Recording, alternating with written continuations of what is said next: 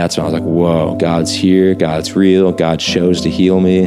That's amazing. God knows me. This is back when I didn't have that much intimacy with God. So I was like, man, God knows me. He chose to heal me. That's amazing.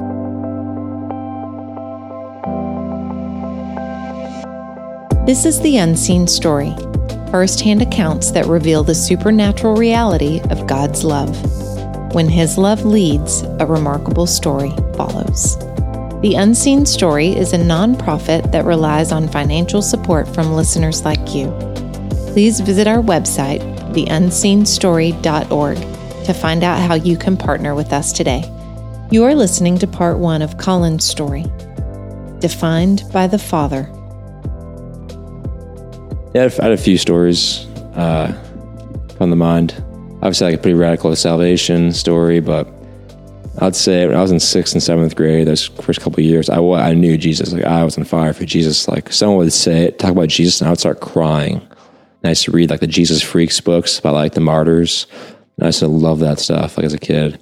Then high school came and just like the pride of life, like chasing after college football and being this man. I never like explicitly said I don't believe in you, God, anymore. It just it just fell way down the priority list. like it wasn't a priority at all. I wasn't active, and yeah, I went to go play for the University of Iowa. Played there two years, and it was like the hardest two years of my life. My dad actually died during those two years. Uh, at the end of the end of the first year, my dad passed away, and I realized like, I was doing a lot of the football for him like I always loved reading books. I love school. I love math. I love these things. And my dad would rip on me like and tell his friends like, "Oh man, Colin, all he does is read books all day and and do math and all does is school stuff and hang out with his friends." Like I got to get him away from that and into football and to be a man. And so my dad would be very manipulative, like, Colin, that guy beat you. That guy, that made me sick to my stomach when that guy beat you at the wrestling match. I had to walk out of there because I was so sickened, like watching you lose to that guy and you know, a lot of pressure, a lot of like just disgust that he that was towards himself that he tried to put on me. And I thought like, okay, my dad, my this is my dad. I'm supposed to trust him. Is this like there's, something in this that that's going to be good for me? There's something in this that I'm not seeing. Like, am I gonna? I thought like sometimes I would like unlock into a different character almost in life. Like I this level up. Like it was a game. Like once I achieve these certain things, my dad put so much emphasis on them. And looking back, it was like, wow, I felt like it's like being used. Like I never had that desire. We all have our inherent desires and traits and our heart's desires and how we're made. That's like I wasn't walking in who God made me to be. I was walking in what my dad wanted me to be. And those are two different things. Um, it ended up like me having a lot of bitterness towards football and like towards my lifestyle. And I was just waiting for those four years, five years to be be up for the time to run away, like to be gone. And is trying to last like a prison sentence. And because of that, it just gave me a mentality of I don't care about like life anymore. I'm just trying to get through this football and be done. Why am I even doing this? I had so much anger and bitterness towards my coaches, a lot of abuse, getting verbally and mentally abused by coaches, and a lot of pressure on you, sleepless nights. I call my family crying sometimes after what coaches would tell me. And I was involved in a Bible study somewhat on and off this, this whole time, but I was still like smoking weed after Bible studies.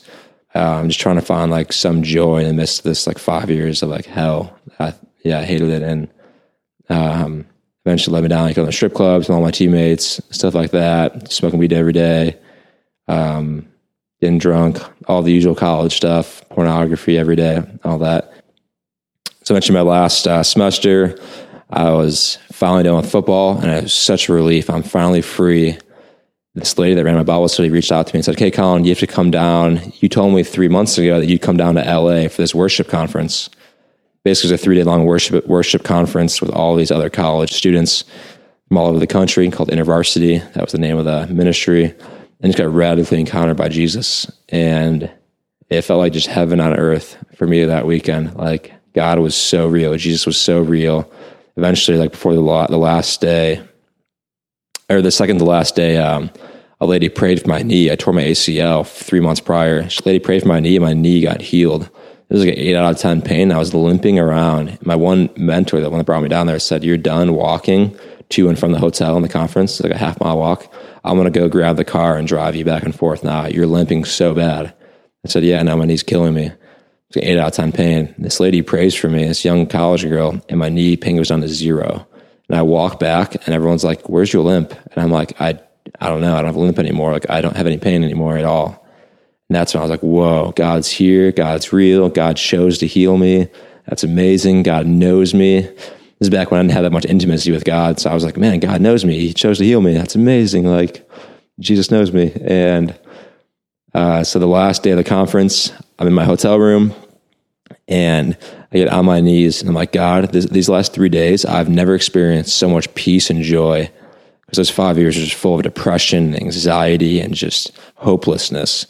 And I'm like, God, I feel hope the first time in my life. I feel joy and just peace like I felt when I was a kid in sixth grade. Like I feel that right now. Like I've realized I've gotten away, like from like I've gone on this dark path. Like this is what I've been waiting for, and like this is what I've been yearning for my whole life is this experience. And um, got on my knees and said, God, I, sh- I don't know what I was praying. I said, God, I want to experience you right here, right now. And at the conference, they said, wait and let the Lord speak to you. I've never heard of that before. So I was like, all right, I'll just pray that prayer and just wait.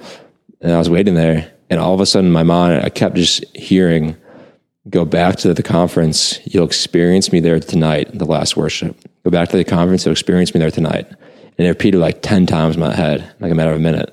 And I'm like, it sounded like my own conscience and that voice that tells me, don't do that, don't do this, whatever. And so I'm like, okay, like, I don't know if this is me or God, my own conscience, but I'm going to trust this voice. I'm going back to the conference. Whatever his voice is, I'm going to trust it. So back to the conference. It's the usual worship for an hour, 30 minutes into worship. I'm like, all right, God, like I swore you told me to come here. I swore like something's going to happen. Like nothing's happened. I have my hands in my pockets, my, my blue jeans. And all of a sudden I hear Colin, put your hands out, palms up in front of you. And I'm like, that's weirdly specific. And I said, I said, no. Because I was made fun of people that like had their hands in the air, like dancing and stuff. I was made fun of those people. So I said, I'm not going to be like that. I'll be a hypocrite. No. And that's weird. And then it got louder. Was command and it boomed through my head and said, Colin, put your hands out, palms up in front of you right now. And I'm like, man, that was a command. I think this is God. Maybe I guess this is God. And I put my hands out, palms up in front of me. And next thing I know, I close my eyes and I just started seeing like fire and lightning coming down in this vision. Like in my, I, yeah, I didn't know what vision was. I just saw it in my mind and it was hitting my hands. And next thing I know, like I had heat, like flames. I feel like I had heat like all over my hands and like flames my hands, only my hands, but it was radiating. It was like moving back and forth, like someone was holding my hand almost. And um, it lasted like three days almost. I went to bed that night and it was just radiating underneath the pillow and lasted all night. And then it went away like a couple days later. Then I started worshiping and it came back. And it would always come back whenever I started worshiping or praying or reading the Bible. And um, actually, before this, when I was in the hotel room before this event, I actually said, God, uh, I just want you. And one thing I heard before I go back to the conference, I actually heard, uh, there's stuff in the way between us. And I said, What's in the way, Jesus? I had no idea. I was oblivious. And I heard chewing tobacco, marijuana, all these things, pornography, all these things I was doing. I'm like, okay, God, for you, because this is all I've ever wanted, I'm giving all that away. And I threw away my chewing tobacco right there, and went home and threw my weed away the next day. And, and I, yeah, I haven't watched pornography since and just been completely free. And then they wrap it all up, I went home and three days, like three days later, like on Wednesday, that conference ended on Sunday. Three days later, Wednesday night, I was in my bed. I was lying there. I was like half asleep, half awake and all of a sudden I went into like a vision, kind of like a dream. Like I was like half asleep, half awake, and all of a sudden I started dreaming. I was a six a sixth grader on this boat, and I was standing on it, and it was, was like raining, and Jesus was on the water, standing there looking at me, and he was just nodding his head. And in the, in the dream, I was so excited to see Jesus right in front of me. I was so excited, like twenty yards away, and he just, all he did, he didn't say anything. He just waved his hand, "Come follow me," and so I jumped off the boat, landed on the water, and started running after Jesus, like a sixth grader, just full of zeal for Jesus. And I was running, running, and I stop at the shore, and Jesus is like ten yards up. This mountain, this mountain started going up, and he stops too. He looks at me, we just look at each other, and he just nods his head and waves up again. And I said, okay. And I just started running after Jesus. And I was so excited, like jumping over these rocks and just running, running. And Jesus is like five yards in front of me. And then all of a sudden, boom, I, it switches like another scene within the stream. And all of a sudden, we're around like we're halfway up this mountain and it's Jesus and I. And I'm like this 40 year old man, just mangled, just hurt, just uh, cold and just homeless, just like really just pain and just trauma and loneliness. And I was, there's a fire between us. Jesus was on one side of the fire, I was on the other side. That kind of represented those five years of my dad dying and all the trauma from college football. So, anyways, that, that scene switched all of a sudden. I was back. I was a sixth grader right after that scene. And Jesus was, was following me, he was leading me up this mountain. All of a sudden, he gets to the top and he sits down and uh, he opens up his cloak and I run in and I like hug him around the waist. And I was just holding him like, thank you so much, Jesus. Thank you for saving me. Thank you for freeing me.